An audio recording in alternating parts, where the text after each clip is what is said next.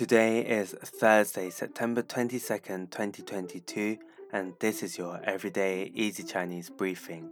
大家好，我是林老师, and in under 5 minutes every weekday, you'll learn a new word and how to use this word correctly in phrases and sentences.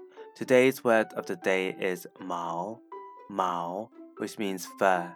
Let's practice by making different words, phrases, and sentences with mao. The first word is 毛巾,毛巾, which is a noun that means towel. A way of using it in a sentence is 请给我一条毛巾，请给我一条毛巾. Please give me a towel. Another word we can create with 毛 is 羽毛,羽毛. This means feather. Did you know that the word badminton is 羽毛球,羽毛球, which literally means feather ball.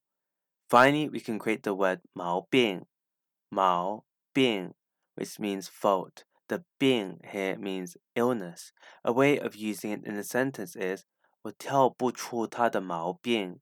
我挑不出他的毛病。I cannot find a fault with him. Today we looked at the word Mao, which means fur, and we created other words using it.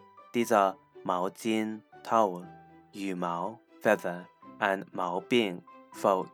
To see this podcast transcript, please head over to the forum section of our website www.everydayeasychinese.com where you can find even more free Chinese language resources. See you again soon for more practice.